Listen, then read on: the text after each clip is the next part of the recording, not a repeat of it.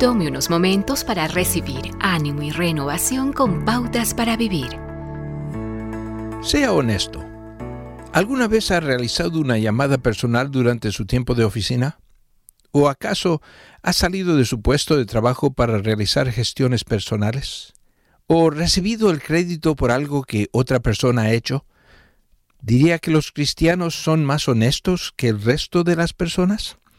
¿O estarían en la misma condición? ¿Por qué los que creen en Jesús deberían ser más honestos que los no creyentes?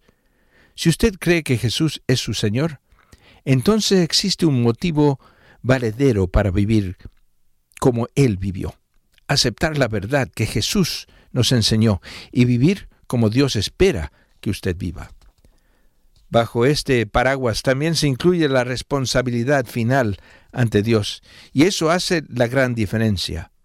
Si nos apartamos de esa verdad, hay pocos motivos para ser honestos.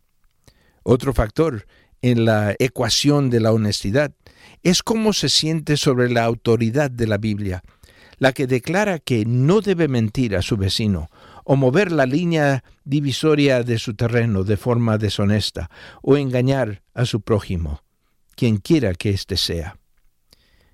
El humanismo secular puede decirle que la honestidad es buena para la sociedad, pero cuando llega el momento de la verdad, si la deshonestidad le conviene, entonces se convierte en algo aceptable.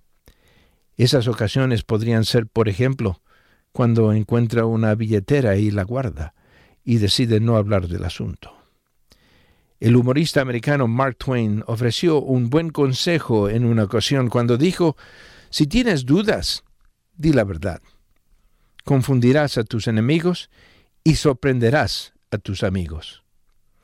A eso yo añadiría, haciendo esto, harías a tu Padre Celestial orgulloso y mantendrías tu cabeza en alto. Acaba de escuchar a Eduardo Palacio con Pautas para Vivir, un ministerio de Guidelines International. Permita que esta estación de radio sepa cómo el programa le ha ayudado. Acompáñenos en la próxima emisión de Pautas para Vivir. Gracias por su sintonía.